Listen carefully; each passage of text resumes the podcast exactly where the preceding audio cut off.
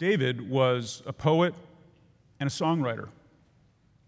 And the second book of Samuel opens with one of his songs. If you haven't yet done so, please turn in your Bibles to what you have as Second Samuel. It is merely the second of the two scrolls that contained what has been called throughout history either the book of David or the book of Samuel. Neither David nor Samuel wrote the book, but it is about them, specifically the young boy Samuel who took over for Eli and became the one who anointed and established the monarchy in Israel. At the beginning of the book, you'll remember that there was a poem that King David wrote about the fall of Saul. And in it, there's a phrase that is repeated, how the mighty have fallen, how the mighty have fallen. And David does something that is remarkable here. He doesn't gloat over the death of his enemy. He doesn't celebrate the death of his enemy. He doesn't mock the memory of his enemy. As a matter of fact, he writes a very sincere poem and song extolling the virtues of the very man who would have killed him had Yahweh not constantly delivered him. He writes a song about not only Saul, but also Jonathan, whom he loved and had done battle with. And both are now gone. And from every perspective, the kingdom should shift easily into the hands of David, but as we'll see this morning, that's not the case. In fact, it's going to be many years before everything becomes consolidated under King David. But before we can get there, we have to answer a few other questions and deal with a few other characters, and that's why we're going to be looking this morning in Second Samuel chapter two through six. And if you have a bulletin with you, you can open that up, and in there you've got a very simple outline that will help us to better understand the big idea here, which is that Yahweh builds his kingdom. And this is going to be revealed to us through two major acts in this section. First of all, we're going to see the rise and fall of Abner in chapters two through four, and then what we could say is the fall and rise of Israel in chapters five and six. We have to begin here in chapter two with a scene that, that opens up, and it's back to David again. And David has, by God's grace, finally gotten past some of his sins that were so prevalent in his life, especially of running from situations into the very hands of the enemy. Last week, we saw how he turned his heart back to Yahweh, back to trusting in him entirely for, for everything that he would have to endure. And the very narrative begins by opening up with a scene about David, and the camera zeroes in on him, and it says in chapter two and verse one, "After this, David inquired of the Lord." Thankfully, David turns his attention in the right direction to know what to do next. And he goes to the Lord, he goes to Yahweh, and he asks him what to do. Not his military commanders, not his advisors. He goes to the Lord, likely through the priest. And the Lord says, yes, you need to go up and establish yourself and your kingdom in Hebron. Hebron was a city, but it was also a region. It was a region on top of a hill. It was high up. It, it overlooked the valleys. And it was, if you'll recall from your readings in the other books of Moses at the beginning of your Bible, it was one of the cities of refuge. It was a place where you could go. If you had accidentally killed somebody, you could go to Hebron, and there you could at least avoid the person who was trying to kill you, and you could get a fair trial. And so David establishes himself in a city that was strategic, in a city where he and the priests and the prophet could exercise their responsibilities, and in a place where people could seek and find justice. And it is up into that city that he goes, and it's into that city that he establishes his kingdom. But remember, everybody, it's not quite that easy, because for the next several years, seven and a half, he is going to be in Hebron, and he is going to be waging a campaign from there during a civil war in Israel. Israel is still at war. Not just with the Philistines anymore, but with each other. And just like another civil war that happened, there is a north and there is a south. And in this case, the north are the eleven tribes of Israel, except for Judah, which is the only tribe in the south. The tribes of Israel are still under the household of Saul, and the tribe of Judah is the only one that David has. Now, David has been anointed as king already in a secret anointing by Samuel, but this is now when it's clear to everybody that he's going to be public about it. And David, as his first act as king, the first thing he does is he reaches out to the men of Jabesh-Gilead. Remember, they're the men who were rescued by Saul when they were threatened with mutilation by one of the kings of the region. And Saul came in and rescued them. And as a result of that rescue, when Saul and his sons were killed, and their decapitated, mutilated bodies were hung in the center of the town, it was the men of Jabesh-Gilead who made the run and rescued those bodies and brought them back and burned them and collected the bones and planted them under the tamarisk tree. And when David as king finds out that it was those men, he sends word to them, commending them and blessing them, but also reminding them in a savvy political move in chapter two and verse seven, "Now therefore let your hands be strong and be valiant, for Saul your Lord is dead, and the house of Judah has anointed me king over them." This is a bit of information, setting himself up. "Thank you for everything you have done. May you be blessed. May you grow stronger. And may you be aware that I have been anointed king," in case you want to make an alliance. Well, at the same time this is happening, Abner is working on a different plan. This is the, the rise of Abner. Abner realizes now that Saul is dead and his three sons are dead, that we're going to have to move the crown down a few steps. And so the first thing Abner does as the leader of the commanding, uh, the uh, commander of the army in Israel is that he goes out and he anoints a man named Ish-bosheth, or Ish-bosheth, depending on how you pronounce the Hebrew, as king. This is one of Saul's sons. And so if you look down at the text in verse eight of chapter two, "But Abner, the son of Ner, commander of Saul's army, took Ish-bosheth, the son of Saul, and brought him over to Mahanaim. And he made him king over Gilead and the Asherites and Jezreel and Ephraim and Benjamin and all Israel." All of Israel now. The northern eleven tribes, they come under this one man, Ish-bosheth, and the southern tribe, just Judah, is under the control of David. As the political chess pieces move a little bit more, we see this. Notice down in chapter two and verse eleven, "At the time that David was king in Hebron over the house of Judah, it was seven years and six months. Seven years and six months of brutal civil war. Now in chapter two, verses twelve and following, we have an example of that. What was going on here when these Israelites were fighting each other?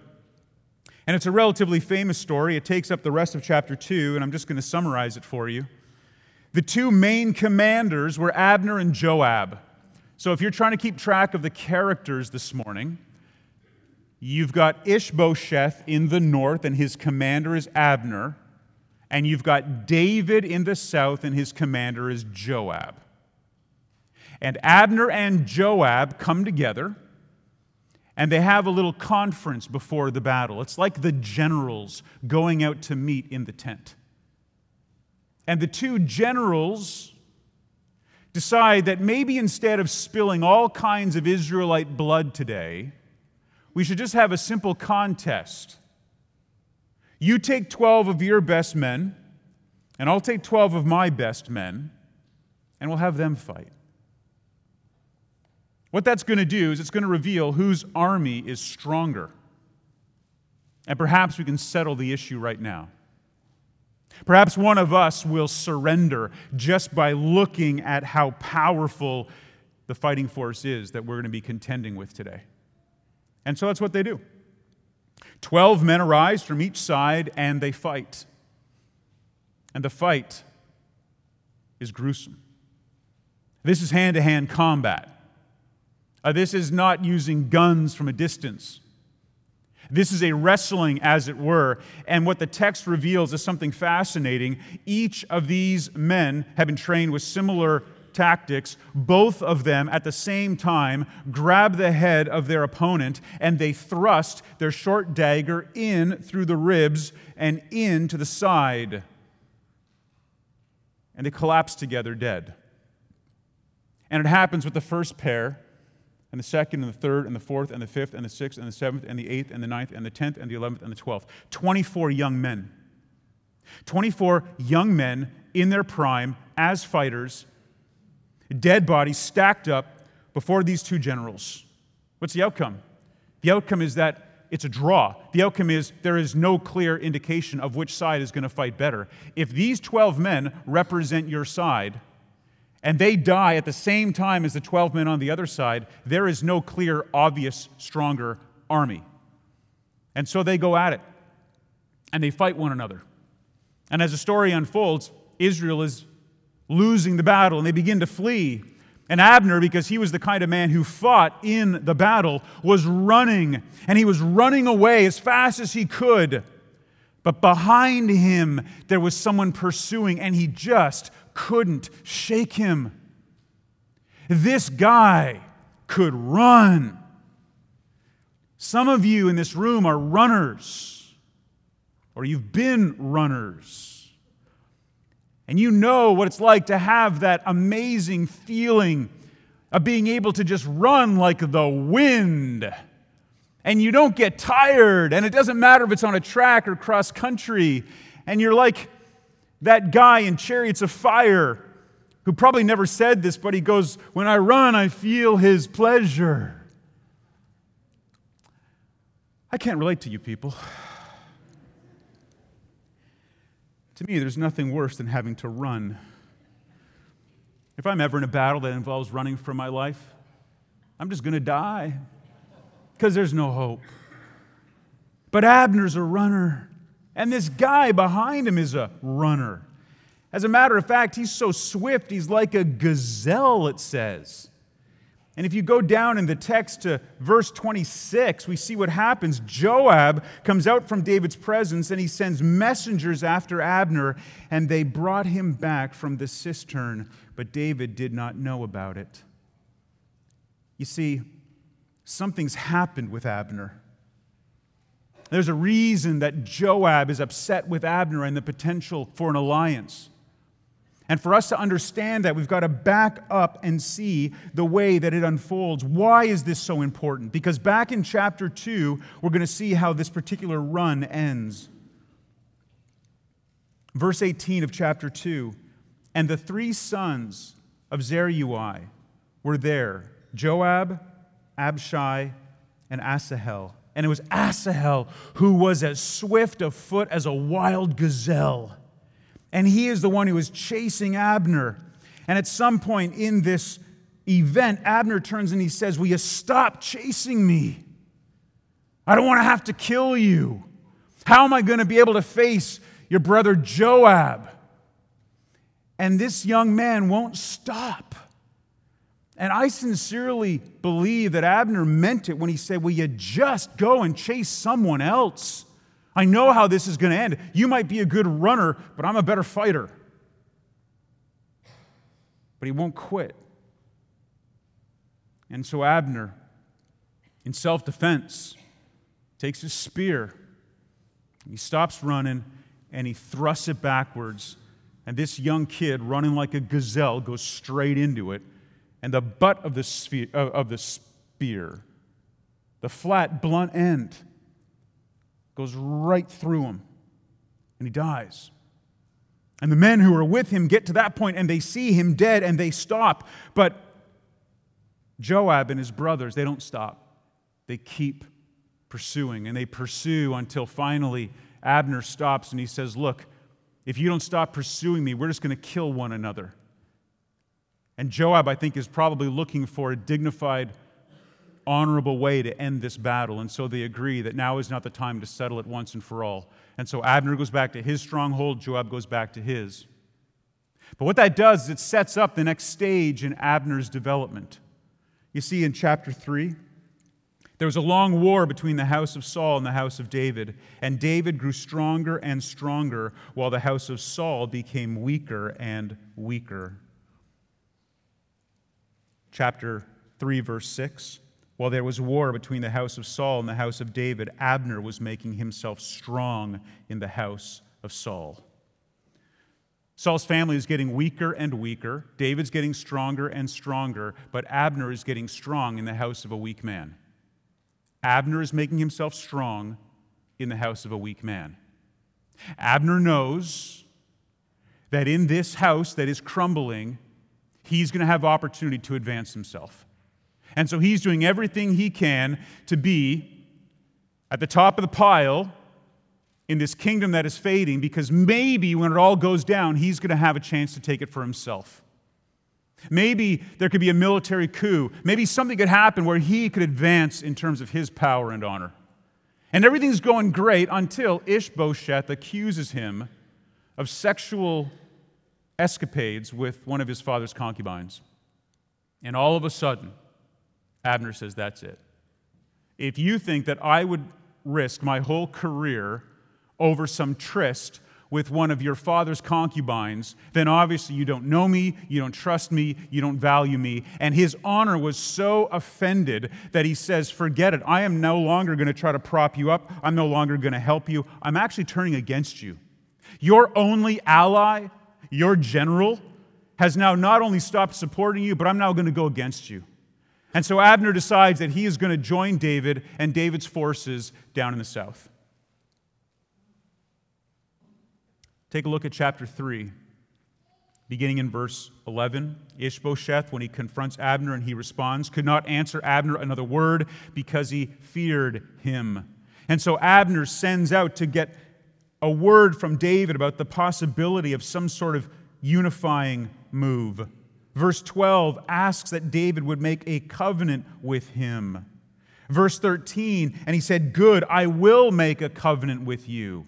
And everything seems to be going quite swimmingly at this point, except that David throws in a condition. Yeah, we'll make a covenant. You can come and be my commander in my army along with Joab. You can bring the forces of Israel down south. But when you come down here, I want you to bring my wife, the one that was given by Saul, her father, to somebody else. She had originally been given to David. Her original job was to arrange for David's murder. She finds out about it, remember, and she puts the mannequin in the bed instead. She helps David. She lets him escape. She fails as somebody who was supposed to help with his murder. And then as a result, when David falls out of favor with Saul, Saul gives her to somebody else. And then David says to Abner, fine, we can come back together again, but make sure you bring Michal. Now, Michal is already married to somebody else. Abner doesn't care. Abner says, all right, you're coming with me. And in this sort of interesting scene, it's sort of pathetic. If you look down at chapter three and verse sixteen, but her husband went with her, weeping after her all the way. Then Abner said to him, go, return, go back home. She's gone. She's going back to David. And Abner conferred with the elders of Israel, saying, for some time past, uh, you have been seeking David as king over you. Now is the time. We will make a covenant, and all will be well between us. Well, everything was well, right up until Joab found out about it. A little bit earlier, we mentioned that moment where Joab realizes that Abner had been in town, that Abner had been right under his thumb, that he could have somehow vindicated the life of his dead brother, and he's irate about it, and he says, how could you have let him go? And so he sends messengers to go back and get Abner, bring him back. He's got unfinished business. Verse twenty-seven of chapter three, and when Abner returned to Hebron, Joab took him aside into the midst of the gate to speak with him privately, and there he struck him in the stomach so that he died for the blood of Asahel, his brother. Now, remember I mentioned earlier that Hebron was a city of refuge? What Abner did on the battlefield was not a sin. It wasn't illegal. It wasn't against the law. But even if the jury was out on that, he could have come to Hebron and he could have been in the city getting a fair trial.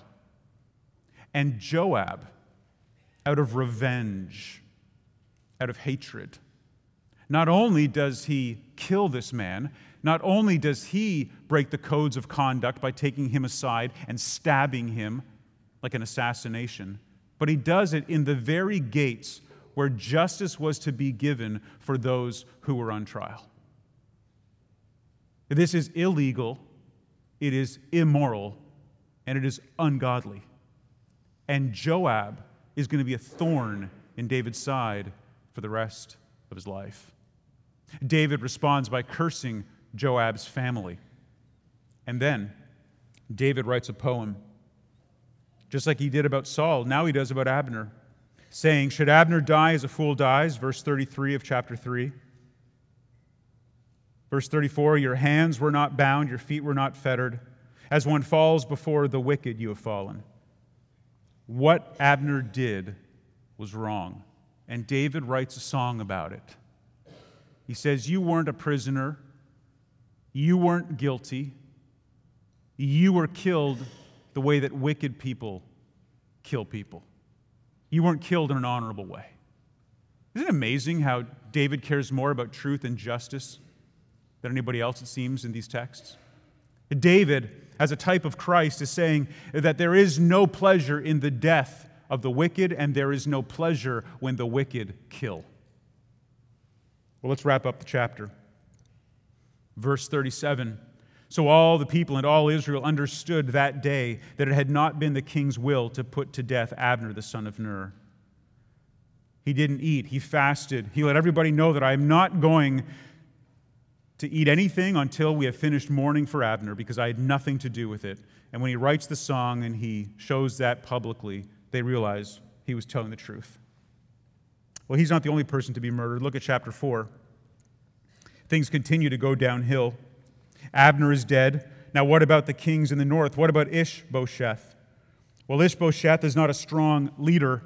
And during the middle of the day, when everybody is usually resting because it's simply too hot, two of the men who he put in charge over his raiding bands come into his house and they kill him. The account is given to you in a couple of ways in the text because the narrator is giving you a couple different angles, a couple different views. It's the same event. But they go in, and while he's lying there sleeping, they stab him in the stomach and they kill him and they cut off his head. And they bring his head to David as a trophy and they say, "Look, we have put to death Ish-bosheth, the king of the northern tribes, your enemy. We have done this for you, David." And David responds to them the same way that he responds to the Amalekite who said he killed Saul. David says, "You have done nothing honorable, you have done nothing good, you've done nothing godly, and you've done nothing at all to advance your position in my eyes." And as a matter of fact, chapter four, verse twelve, look what it says. "And David commanded his young men, and they killed them, and cut off their hands and feet, and hanged them beside the pool of Hebron. But they took the head of Ish-bosheth, and they buried it in the tomb of Abner at Hebron." You see, this is the rise and fall not only of Abner, but also of Ish-bosheth. Both of them, at the beginning of this chapter, are men who are on a trajectory upward. They are the ones who are in a position of power and authority. And now, by the end of chapter four, both are dead, both are buried. The rise and fall of Abner. But the second part here is in chapters five and six, and that's what we'll call the fall and rise of Israel. Things begin to change. Notice what it says in chapter five and verse one. "Then all the tribes of Israel came to David at Hebron, and they said, 'Behold, we are your bone and flesh. We are the same of you, same as you.'" It's similar to what Adam says when the man sees the woman that God has created. "Bone of my bone, flesh of my flesh. You are equal to me. You are made of the same stuff as I am made of." And this is the argument for a united kingdom. We're made of the same stuff. We're from the same people. And in the rise of Israel, we're going to see her king, her capital, her champion, and her God. Her king, her capital, her champion, and her God. This is pretty straightforward. Chapter five is a bunch of vignettes. Chapter five are a bunch of flashbacks. Chapter five is not given to you in chronological order. We'll see that in a moment. Chapter five is, is little scenes uh, that we see that, that are depictions of David's life. And it begins here with the king. He is established. Look at the first five verses of chapter five. Beginning in verse two, "At times past when Saul was king over us, it was you who led out and brought, up, brought in Israel. And Yahweh said to you, you shall be shepherd of my people Israel, and you shall be prince over her." I love the fact that the author says this of him. This was what was said of him. He would be a shepherd and a prince. He would be the shepherd king of Israel, prefiguring the great shepherd king who would come. And so all the elders gather together, and they make him king. And he was thirty years old when he began to reign, and he reigned for forty years. He reigned in Hebron for seven and a half years, and then he reigned in Israel, in Jerusalem, for thirty-three. He was their king. But secondly, notice her capital. This is in verse six through sixteen. What, what good is a king without a capital? What good is a king, you know, without a palace, without a central place of authority? Hebron wasn't going to cut it. He needed a city that was located in the middle of Israel. He needed some place where he could rule from, the seat of power. Where is that capital going to be? And so again, in verse six of chapter five, "And the king and his men went to Jerusalem against the Jebusites, the inhabitants of the land, who said to David, you will not come in here, but the blind and the lame will ward you off, thinking David cannot come in here." What they didn't know was that in Genesis fifteen, eighteen to twenty-one, God had already promised Abraham that his descendants would have that city. And even though Abraham didn't take it, and Joshua didn't take it, and Caleb didn't take it, the time would come when God's promise would be fulfilled, because when God makes a promise, it never expires. And so it was David, many centuries later, who took the city. And if you seem to think that would be easy, look at what the inhabitants said. They said, "Our city is so well protected that the blind and the lame could hold off your army. We could send the blind people and the lame people out, and that would be enough to hold you off." Why? Because they thought there was no way anyone could get at them. And the reason was twofold. They had tall walls, and they had access to water. That's all they needed. They could wait as long as it took. When you've got walls and you've got water, that's all you need. And so since David's men could do nothing about the walls, they went after the water. You see, what you had there was a spring that went up and, and fed the wells.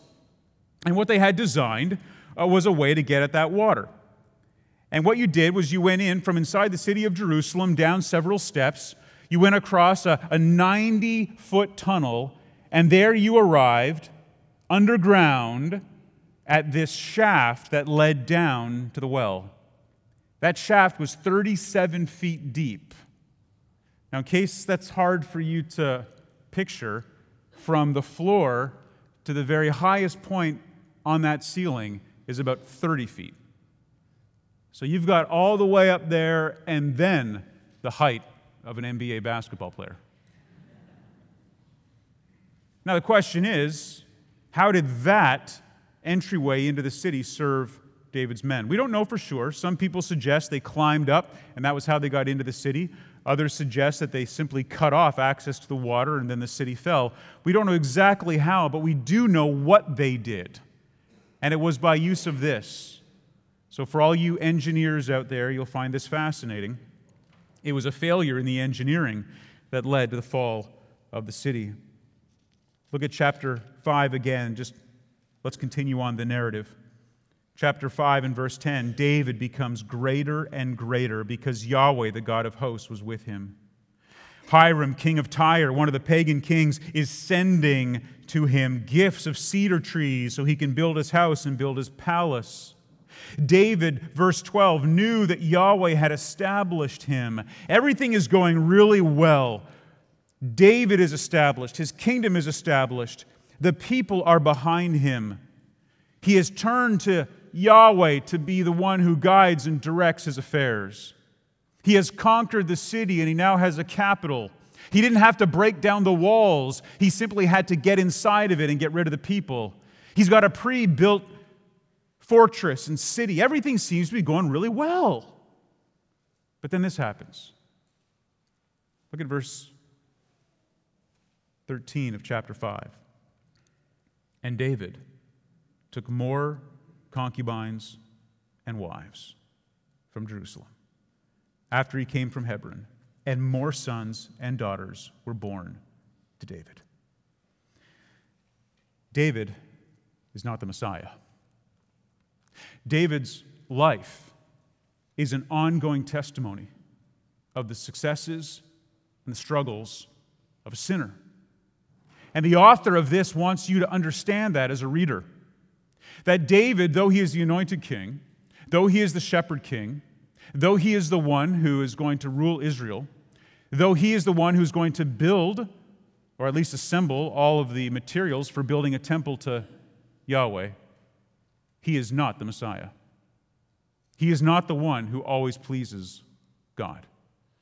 And what he did here is he did what kings did in those days, and he took on more wives and more concubines. Well, that's talking about their king and their capital. Let's talk about our champion. Look what it says here. Beginning in verse seventeen, when the Philistines heard that David had been anointed king over Israel, all the Philistines went up to search for David. But David heard of it and went down to the stronghold. And the Philistines came and they spread out in the valley of Rephaim. Now, this is a story that has David fighting the Philistines on two different occasions.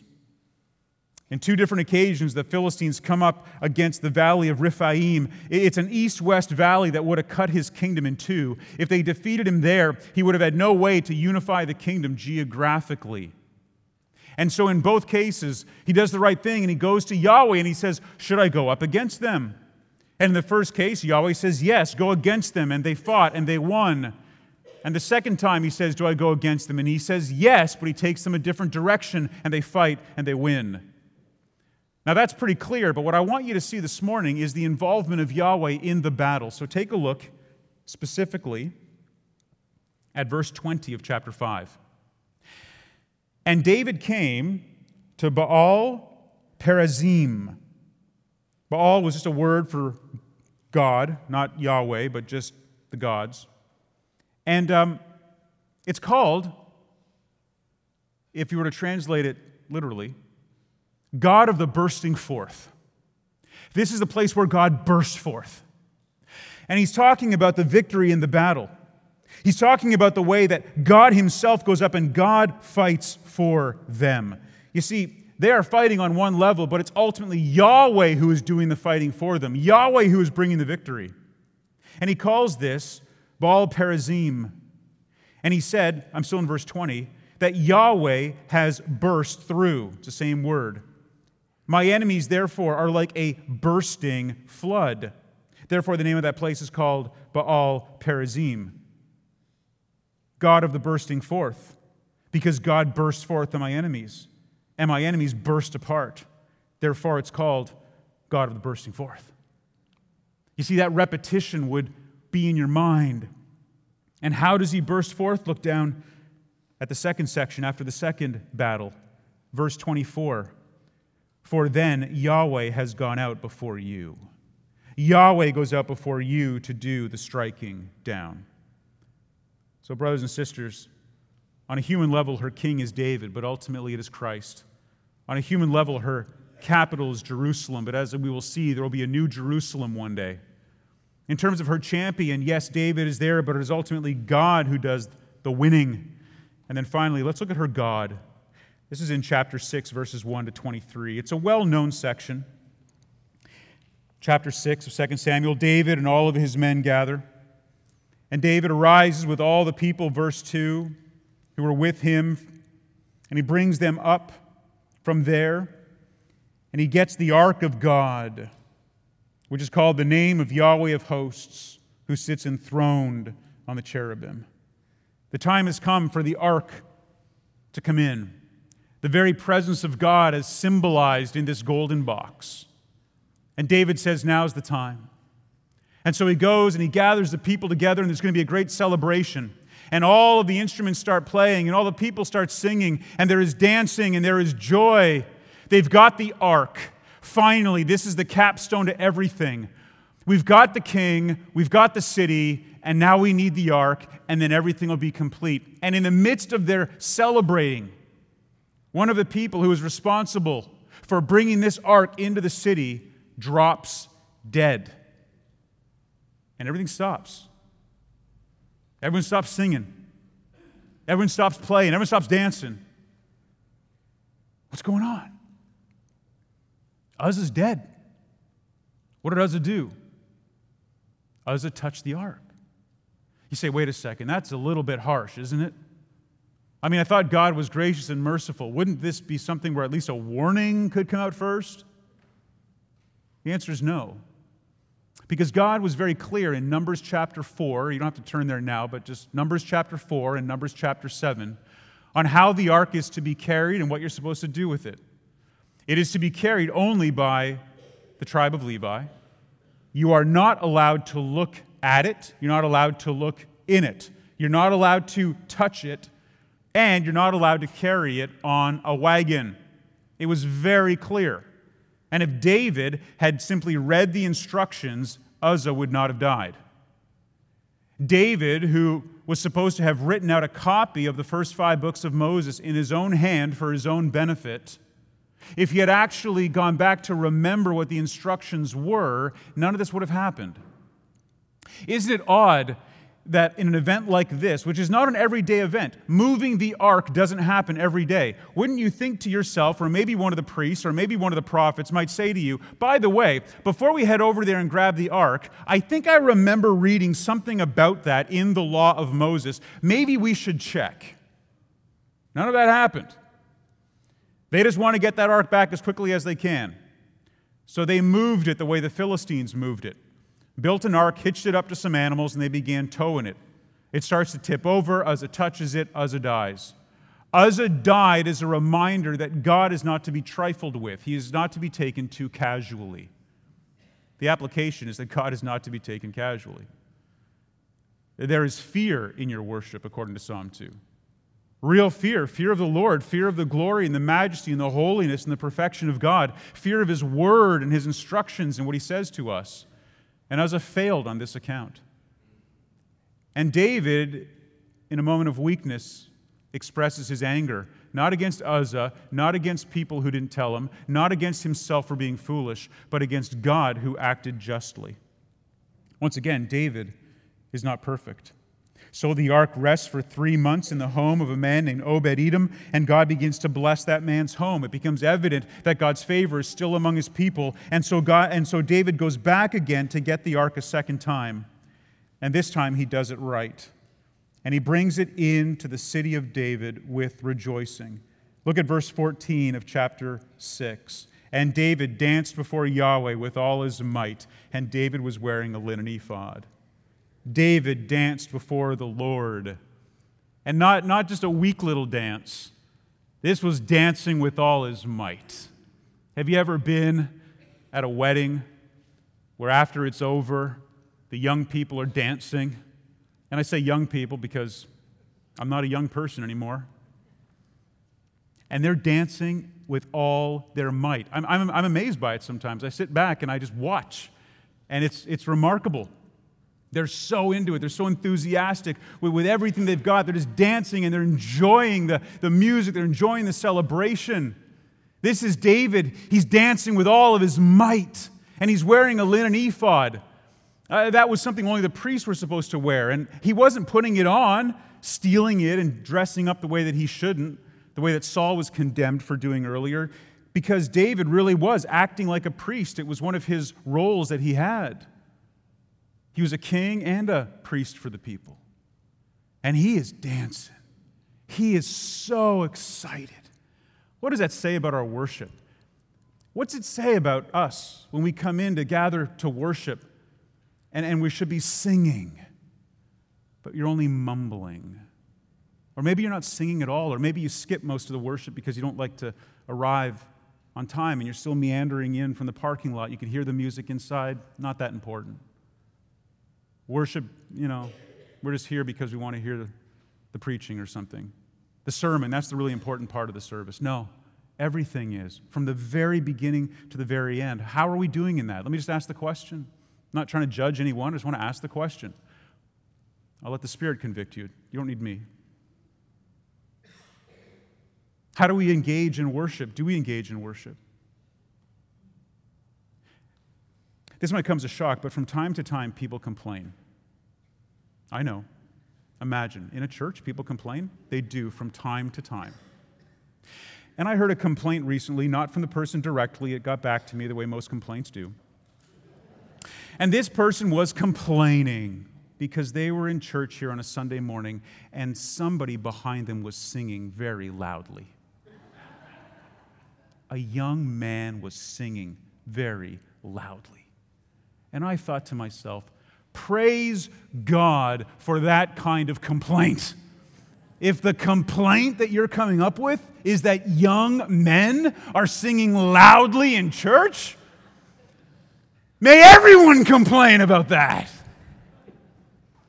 You see, people who genuinely understand the depth of their sin and the glory of their Savior sing loudly. They have emotion.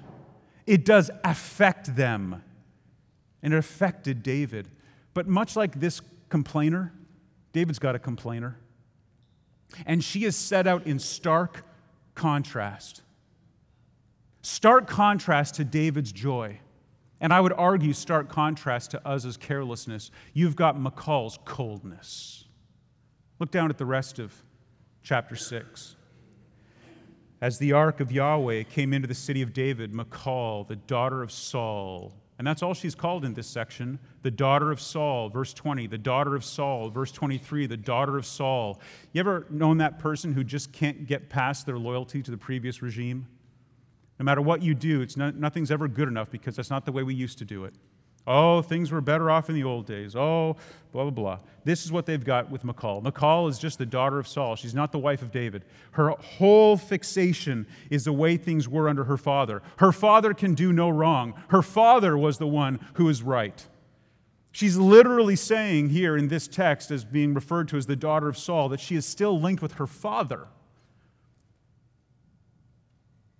And she is the one who attacks David for his exuberant worship. David knows better. Because what he does in verse eighteen and nineteen, it says when he's finished offering the burnt offerings and the peace offerings, he blessed the people in the name of Yahweh of hosts, and he distributed among all the people, the whole multitude of Israel, both men and women, a cake of bread and a portion of meat and a cake of raisins to each one, and all the people went to their house. David says, I'm here to celebrate this. I'm here to share the, the bounty with you. Sounds very much like what Paul says of Christ in Colossians, that he defeated all of his enemies. He led captivity captive, leading them all behind him as a defeated enemy, and then he gives gifts to men. He celebrates by giving us gifts. So many of the riches in Christ. Well, David models this as a type of Christ. And here's Michal, insulted by his exuberant dancing. And the end result is that David, probably in a very fleshly moment as well, says some pretty unkind things back to her. She says, if you think this is bad, you ain't seen nothing yet, babe. You're offended by this, you ain't even begun to see what I'm going to do. I have not yet begun to defile myself.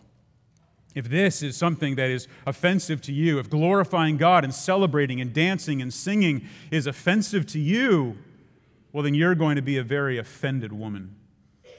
It was the end of their relationship, because chapter six ends with these words, and Michal, the daughter of Saul, had no children to the day of her death. I don't believe that was God cursing her with barrenness. I believe that was David agreeing to cut off the relationship with her. Now let's apply this, shall we? When we look to Christ, There are two things that we can see very clearly. Better ways now to understand that old covenant because of the light of the new. The first is in regard to the city of God.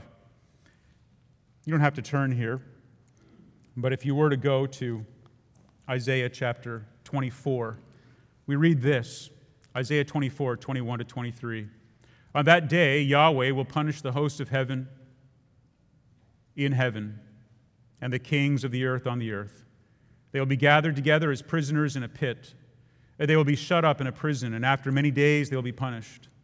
Then the moon will be confounded and the sun ashamed, for Yahweh of hosts reigns on Mount Zion and in Jerusalem, and his glory will be before his elders. Revelation twenty-one, beginning in verse twenty-two. There's a new Jerusalem. David secures Jerusalem. Isaiah says that Christ will come to reign in Jerusalem. And the book of Revelation says there will be a new Jerusalem. It comes down from heaven upon the new earth. Verse twenty-two, and I saw no temple in the city, for its temple is the Lord God, the Almighty, and the Lamb. And the city has no need of sun or moon to shine on it, for the glory of God gives it light, and its lamp is the Lamb. By its light will the nations walk, and the kings of the earth will bring their glory into it. And its gates will never be shut by day, and there will be no night there. And they will bring into it the glory and honor of the nations, but nothing unclean will ever enter it, nor anyone who does what is detestable or false, but only those who are written in the Lamb's book of life. And Jerusalem will be the place where the king and his people live forever. We also can see this in our understanding of the very Son of God. In Matthew chapter twenty-two, verses forty-one to forty-six, we read this. Now, while the Pharisees were gathered together, Jesus asked them a question, saying, Who do you think, or what do you think about the Christ? Whose son is he? They said to him, The son of David. And he said to them, How is it then that David in the Spirit, meaning inspired by the Holy Spirit, calls him Lord, saying, and he's now quoting from Psalm one ten, The Lord said to my Lord, Sit at my right hand until I put your enemies under your feet. If then David calls him Lord, how is he his son? And no one was able to answer him a word, nor from that day did anyone dare ask him any more questions. Jesus says, David was not the ultimate. David was not the Messiah. David is writing to the Lord. And who is that Lord? That's the Lord that was always in existence and always has been. That is the Lord who created David. And who's that Lord? Jesus says, I'm that Lord. I am the one who has come to be the greater David. How must our response be then? Well, I think it begins by remembering that human leaders will fail us. We saw back in Second Samuel five thirteen, David starts accumulating wives and concubines. It cannot be said of David, as it is said of Christ in John eight twenty-nine, that all he did was pleasing to the Lord. You see, another David had to come who would only do what is right, who would only do what is proper, who would never sin. And that was Christ. And so what is our response to him? I think we have to view it in terms of two words, trust and triumph. The first word is trust. I think this section here in chapter six brings to a conclusion something very important to us. Because in the reclaiming of the ark, you have this picture of what is to come. It was the ark that contained the Word of God. It was upon the ark that atonement was made when blood was, blood was sprinkled on it. And it's the ark that is referred to as the very footstool of God, the one who essentially hovers above it. You see, in that picture, you've got the prophet, the priest, and the king. The prophet in the Word of God, the priest in the sacrifices of God, the king in the sense that this was his symbol of his divine rule and authority. It's his, it's his footrest. He is over everything. Let that be your comfort. Let that be your rest. You are not fighting any wars. God does the fighting for you. You're not fighting a culture war. You are an evangelist. You are not the church militant. You are the church victorious to one day be the church at rest. You are the ones who are to live your lives as citizens of another kingdom, not fighting relentlessly to try to make this place heaven. Beware of those who would teach you that through militant advocacy or through political means, that you can somehow reconstruct this world and redeem it and make it worthy one day of Christ's rule. We are not looking to somehow create the millennial kingdom here on earth by our own efforts. Rest. Go about the business that God has given you and do it with great confidence that this world is not yours to redeem. Redemption is spiritual. Your message is spiritual, and the fruit is spiritual. We need to see this not only in our trusting, but also in whatever triumph we do have. As we said earlier, in Second Corinthians chapter two is a wonderful place where we can go to see this play out. Second Corinthians chapter two, and in verse fourteen, Paul, writing to this group of Corinthian believers who had their own issues, as we know, was able to sum up his instruction to them with these words. But thanks be to God, who in Christ always leads us in triumphal procession, and through us spreads the fragrance of the knowledge of him everywhere. Do you want to do something for the culture? Do you want to do something for the country? Do you want to do something for your neighbor? This is what you need to do. You live a life of obedient, holy thankfulness to Christ, who has already led captivity captive. He has already triumphed over the powers of darkness when he rose from the dead and ascended to sit at the right hand of the Father. And through you he spreads not a political agenda. Through you he spreads not some agenda to be a militant fighter on earth. Through you he spreads this, the fragrance of the knowledge of him. During this season of Thanksgiving, may that be what we are thankful for, and may that be what the people around us are thankful for. I referenced it a little bit earlier. The church is one foundation, hymn number three forty-five. And the third stanza says that midst toil and tribulation, amidst all the sorrows and battles and fights of this age, may we put all of our faith and trust in Christ and be the church victorious already. Not the church militant, but the church victorious, knowing that one day when he returns, we will be the church at rest. The Israelites had a taste of that under David, but we get the full feast under Christ.